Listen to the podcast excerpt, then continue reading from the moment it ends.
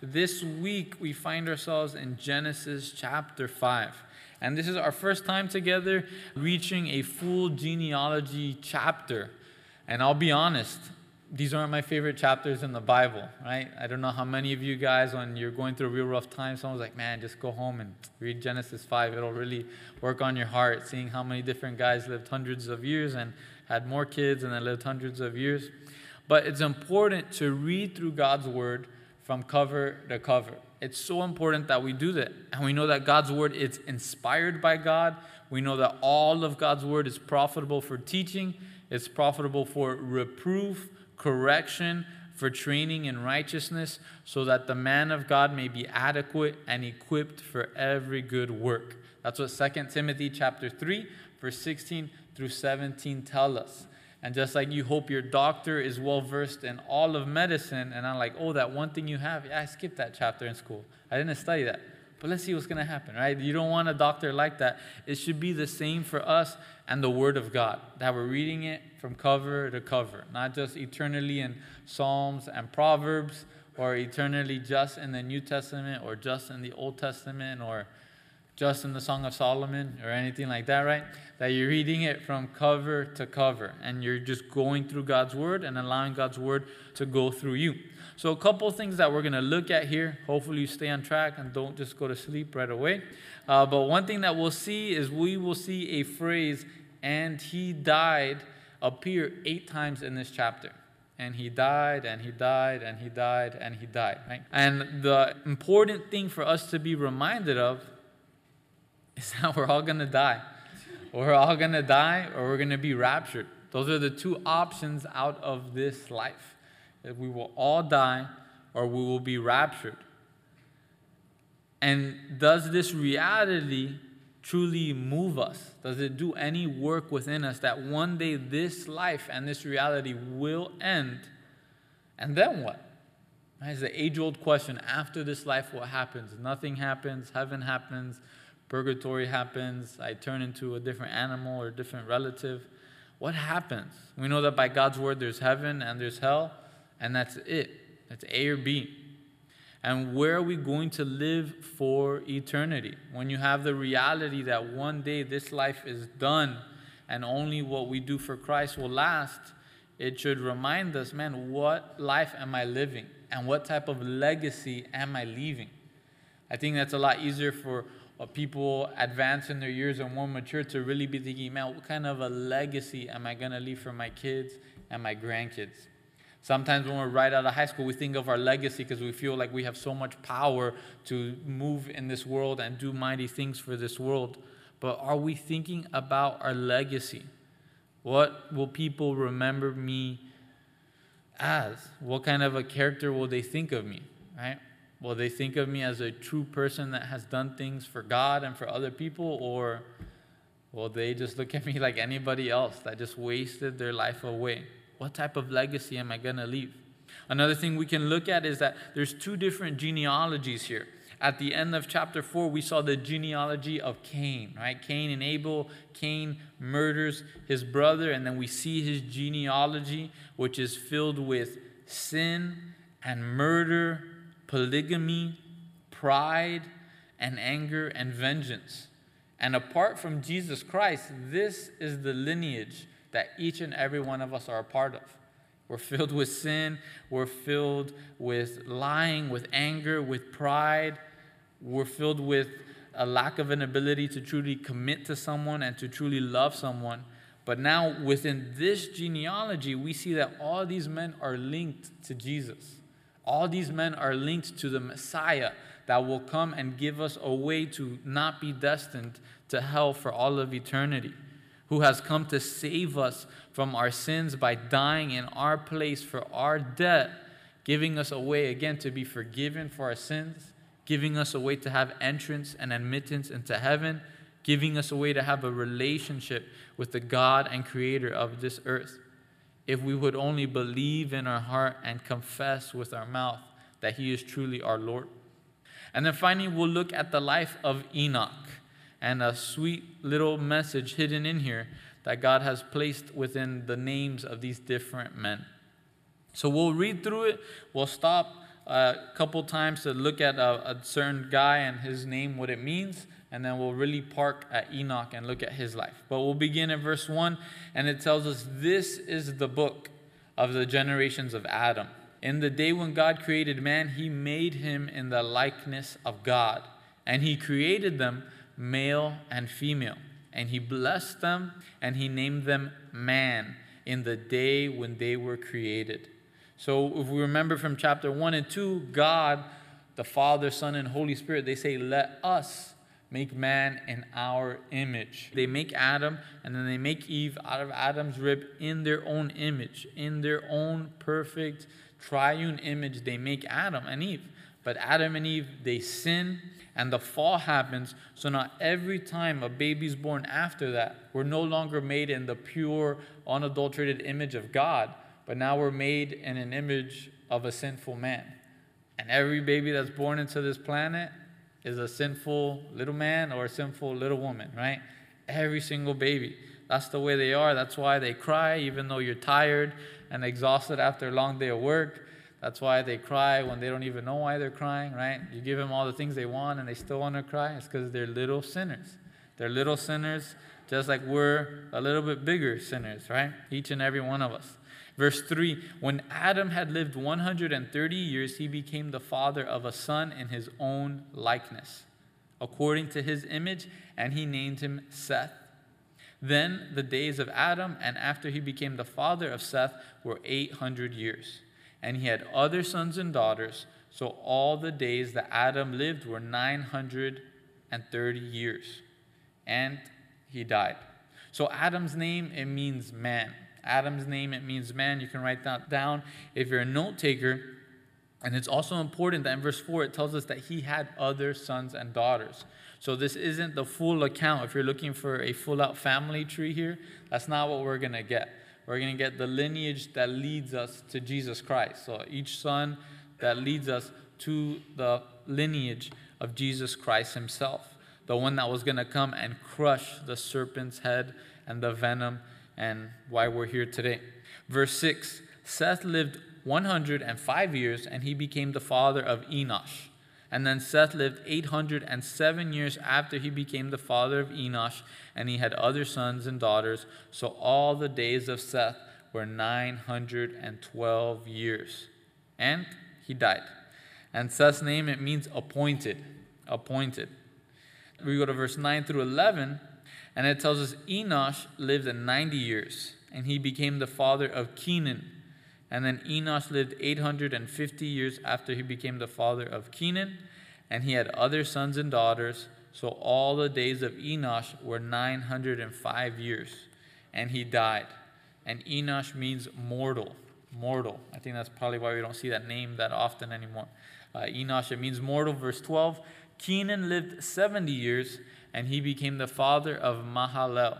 And then Kenan lived 840 years after he became the father of Mahalalel, and he had other sons and daughters. So all the days of Kenan were 910 years, and he died. And Kenan, it means sorrow. Sorrow. That's what Kenan's name means. Now we'll read verse 15 through 23, and we'll catch up on the names and begin the life of Enoch. It tells us Mahalalel lived 65 years and he became the father of Jared. And then Mahalalel lived 830 years after he became the father of Jared. And he had other sons and other daughters. So all the days of Mahalalel were 895 years, and he died. And Jared lived 162 years and became the father of Enoch. And then Jared lived 800 years after he became the father of Enoch. And he had other sons and daughters. And so all the days of Jared were 962 years, and he died. And Enoch lived 65 years, and he became the father of Methuselah. And then Enoch walked with God 300 years after he became the father of Methuselah. And he had other sons and daughters, so all the days of Enoch were 365 years.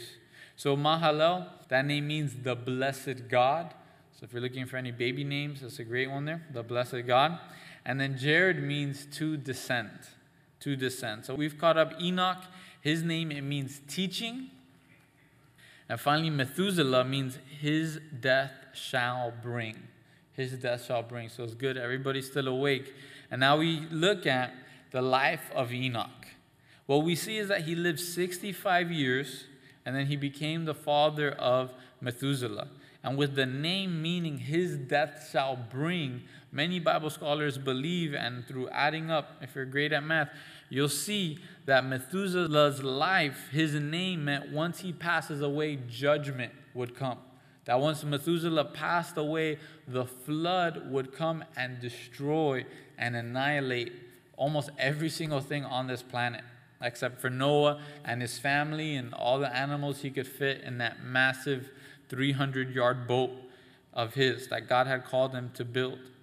And perhaps it was becoming a father that caused Enoch to look at his life and say, Man, there must be more to life than just this. And now he looks at God and he walks with him.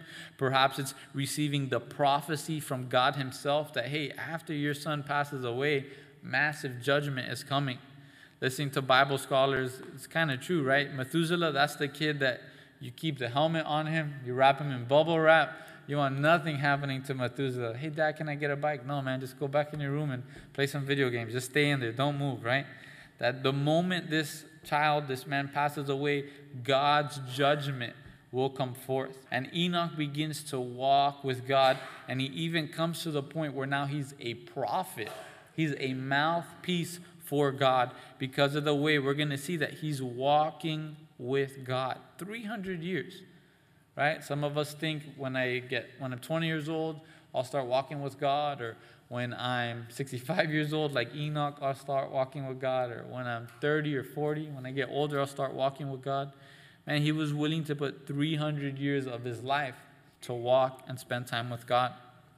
In Jude chapter 1, verse 14, it tells us now Enoch, the seventh from Adam, prophesied about these men also, saying, Behold, the Lord comes with ten thousands of his saints to execute judgment on all, to convict all who are ungodly among them of all their ungodly deeds which they have committed in an ungodly way, and of all the harsh things which ungodly sinners have spoken against him.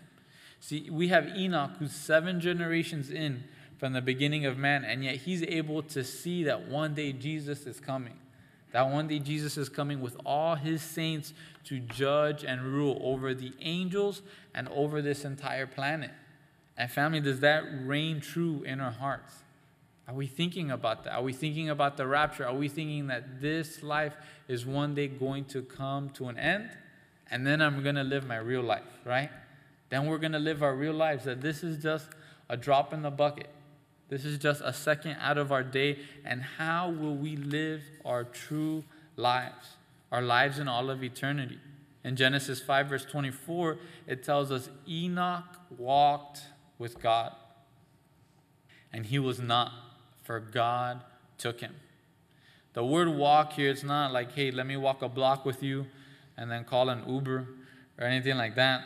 It's not, hey, let me walk one block with you and have somebody else pick me up. It's a constant and familiar relationship. So Enoch had a constant and familiar relationship with God for 300 years. And then it says, and he was not, for God took him. And I was really trying to chew on this. I was really trying to meditate on this. What does it mean to walk with God? What does that look like? I was thinking about our own lives. You know, if you have a if you have a teacher or maybe you have a, a, doctor, you know, I don't know how many of you after your doctor's visit you say, "Hey doc, you want to go out for a walk after this?" Right? It'd be kind of weird, a little awkward, right? Yeah, I don't think I'm a little busy, man. I got a couple things going on. Or maybe you have a financial advisor, and after they've given you some great advice, say, "Hey, you want to go out for a walk?" And again, everybody's looking at you like you're a creeper, right? What are you doing, man? Asking everybody to go out for walks. And maybe it's even a long distance relative, someone that you see once a year, once every two years, and man, Theo Harry wants to go on a long walk with you. Say, man, I don't know you that well, Theo. I'm not going on a walk with you, right? I just see you on Thanksgiving, and that's about it. But who are the people that we go and just walk with, right? Usually it's when you are beginning to get romantic with somebody, you say, hey, let's go out for a walk, right? And you don't care how long it takes because you just want to spend time with them. And looking at my own life, the people that I'll take long walks with. It's my wife, it's my kids, it's the people that I hold dearest and nearest to me. And it really convicted me because how do we treat God? See, more often than not, I think we treat God as like a financial advisor, right? Lord, what do I do with my money? What's the best job move for me to make? Where should I go? Or Lord, Lord, you need to heal my family. You need to heal my kids. You need to do a miracle here. God, what do you want from my future? What's my plan? Right? He's sort of like our college advisor. It's a flip of a coin if they're going to be good or bad. Um, but this is the way we go to God more often than not, as this genie that we're asking to solve all of our problems. It's as if we treat God that his only purpose for being or existing is to make my life comfortable and to make my life easy. But that's not who God is, right? He's the creator of heaven and earth. He does whatever he well pleases. And whatever reason he decided for us to all be here, still alive, still awake, so that we can hear what God has for us this morning. So, family, are we truly walking with God? Are we walking with Him without any strings attached? I don't know if anybody likes living life with strings attached, right? Hey, you want to have a relationship with me, but you got to pay for my dinner every night. Right? Whoa, what are you talking about, right?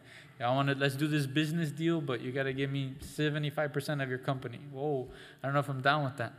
But do we have truly just a gratitude to God for all that He's done for us?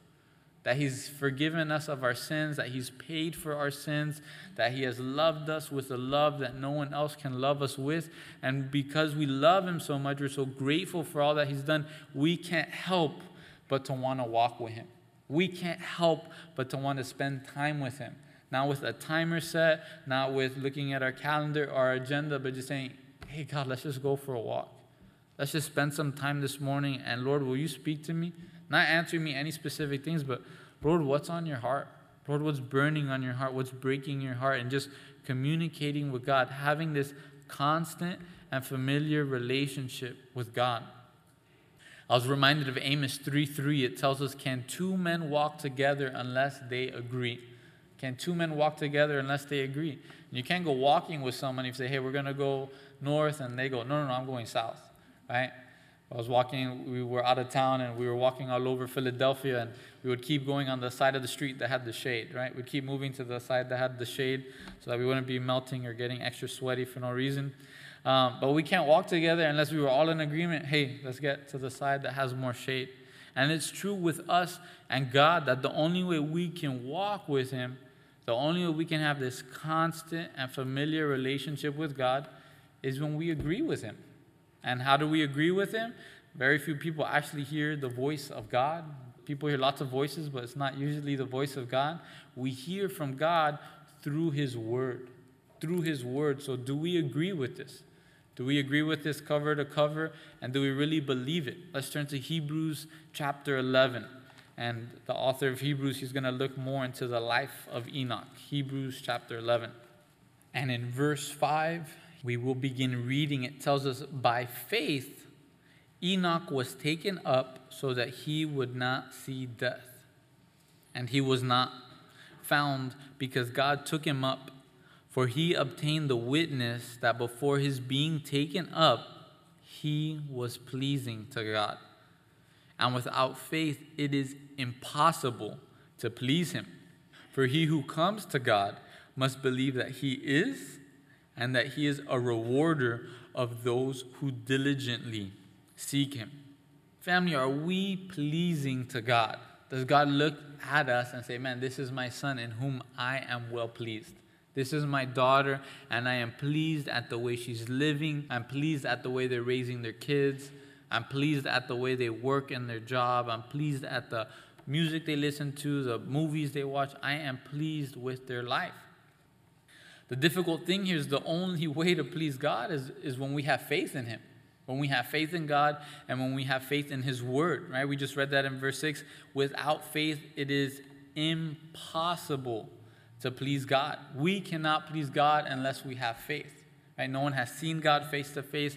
No one has really sat down and had a full out conversation with God. So, how can you please someone if you've never seen them? How can you trust someone if you've never seen them? It takes faith. And what is our faith in? Our faith is not in his promises, our faith is in the character of God. Our faith is that God is love, that God is never changing, that His yes is yes, His no is no, that He will never leave us and forsake us. That is where our faith is in. And it's going to be tested through tough and difficult seasons in life. Right? It says that we must believe that He is, that God exists, and then we must truly believe that He is a rewarder of those who diligently seek Him.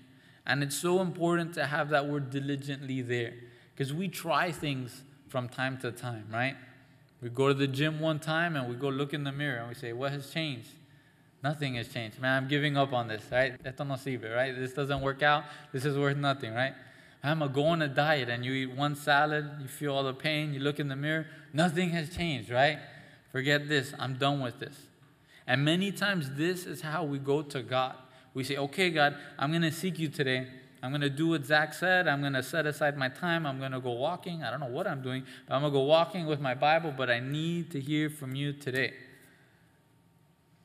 And then sometimes we don't hear from him the first day, so we say, forget this. I'm going to go back to my friends or my drugs or my music, my sex, my job, my family, and we begin trying to fulfill ourselves with other things. There's no faith there.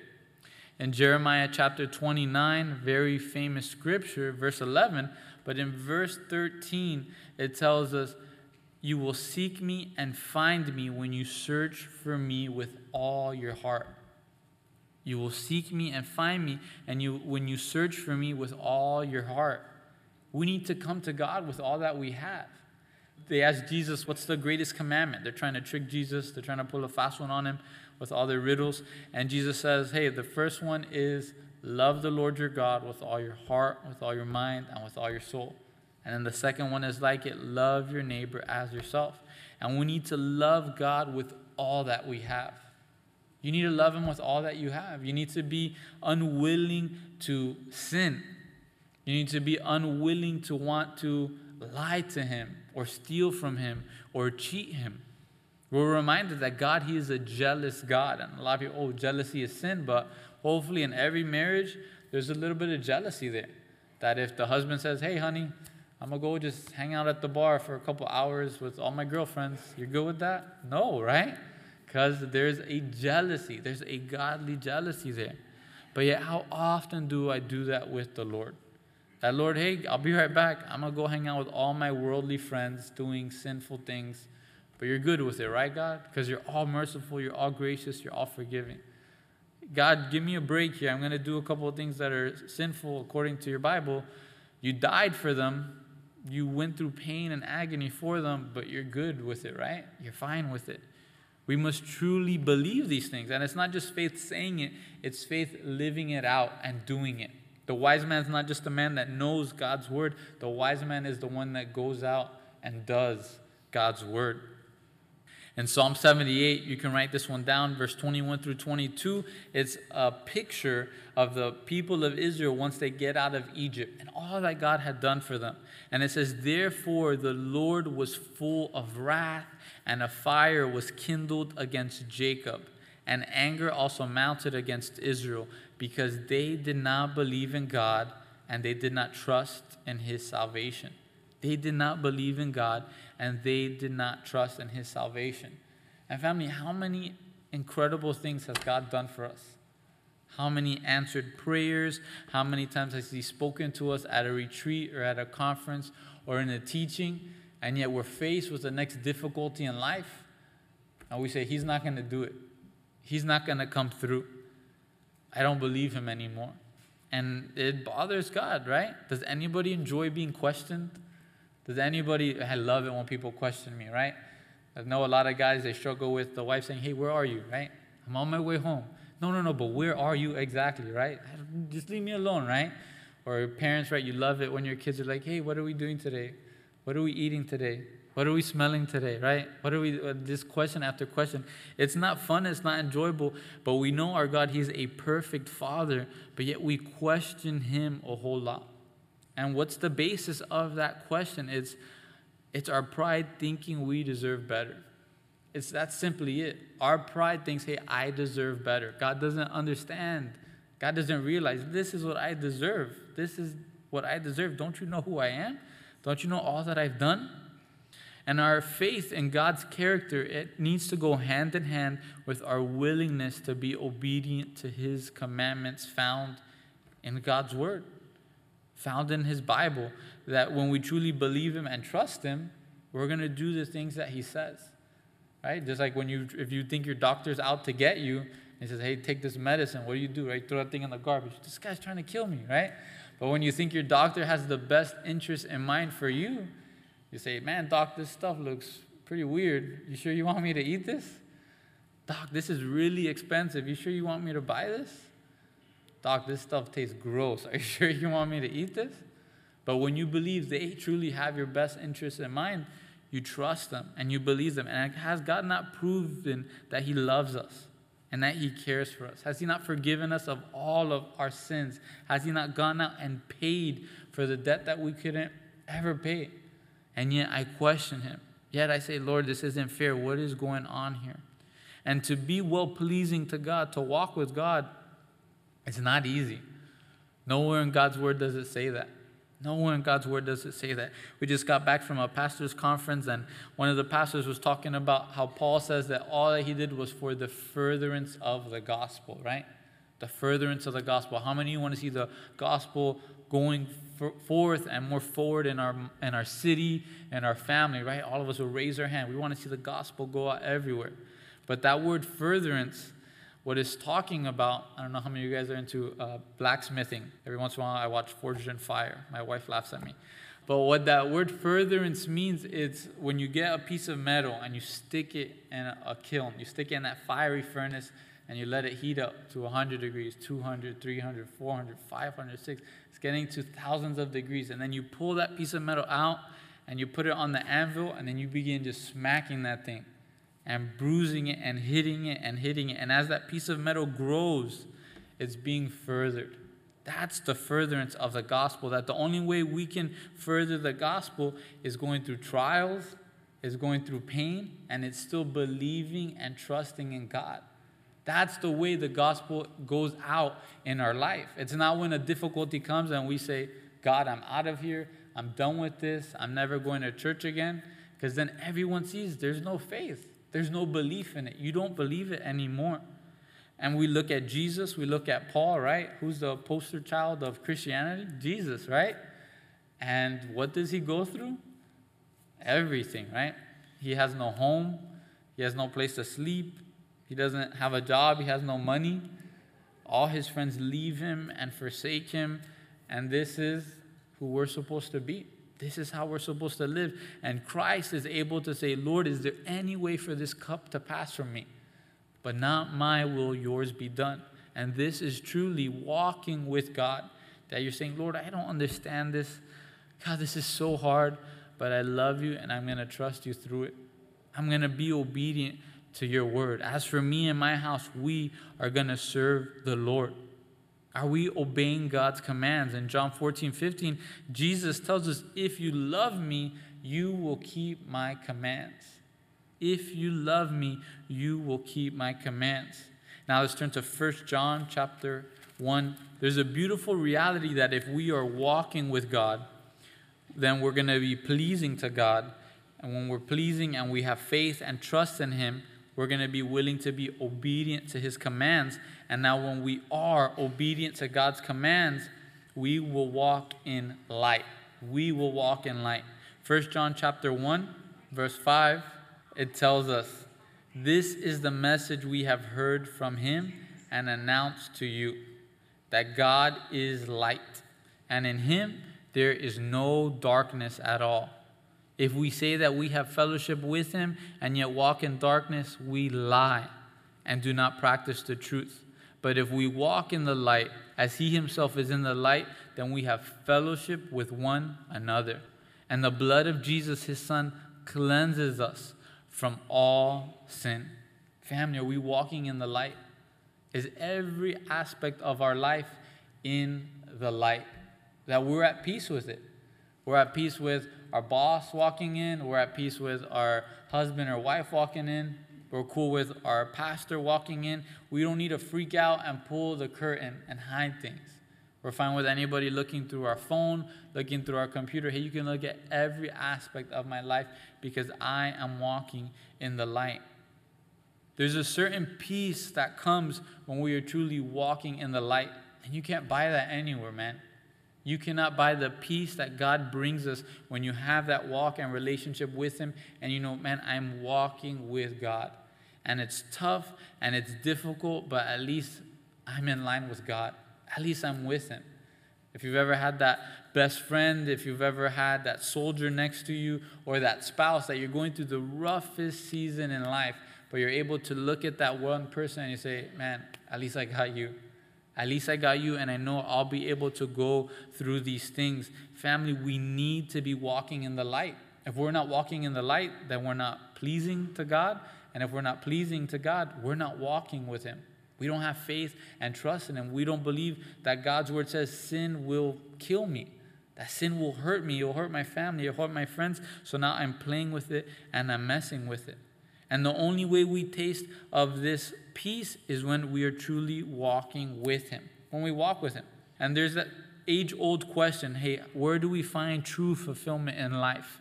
And everybody usually says, doing whatever you were put on this planet to do, whether it was to be a dancer, right?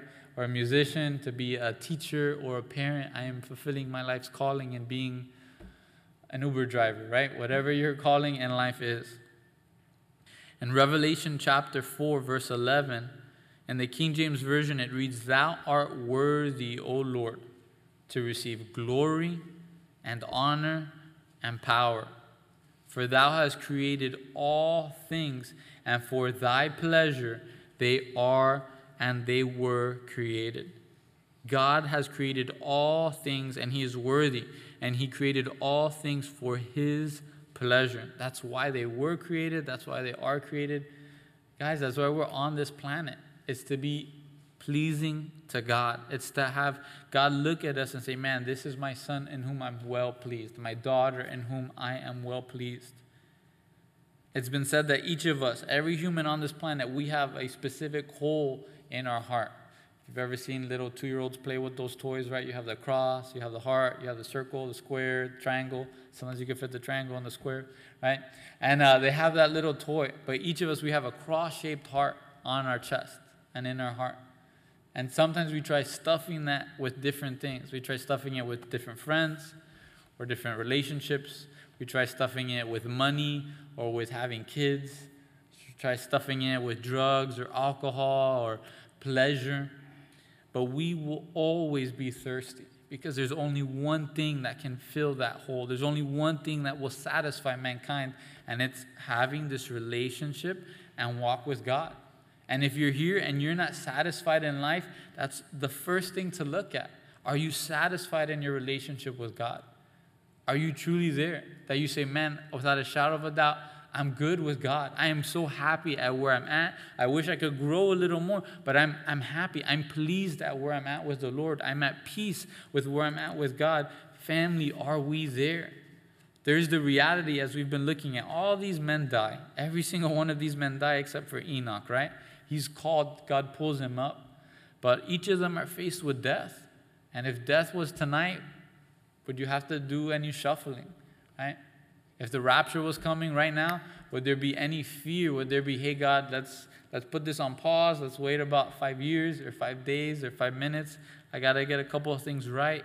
Or are we truly ready for our Lord to come? Are we truly, truly saying, Lord, come quickly, Jesus? Would you come today? Would you come right now? Not because our life is hard, but because we love Him so much. Listening to Joe Focht is just funny. He was saying there, there, there are going to be those godly believers that fiance, those fiancés that they've been pure, they've been ready, they've been waiting for the Lord, they get married, and on the way to their honeymoon, the rapture comes, right? That's the reality, but it's still gonna be worth it.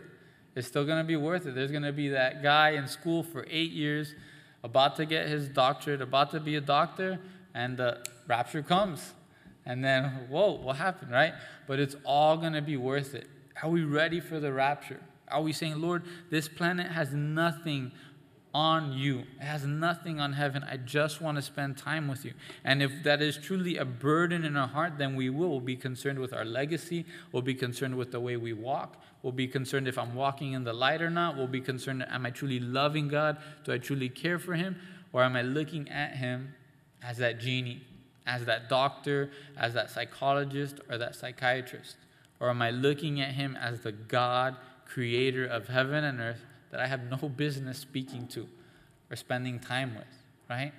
I have no business being able to talk with God and spend time with Him, and yet every morning, every night, every moment, He's ready and willing to spend time with me and to talk with me and hang out with me. Let's go back to Genesis chapter 5. We'll continue. And the beautiful picture of the life of Enoch before Methuselah and before judgment is that he's taken up.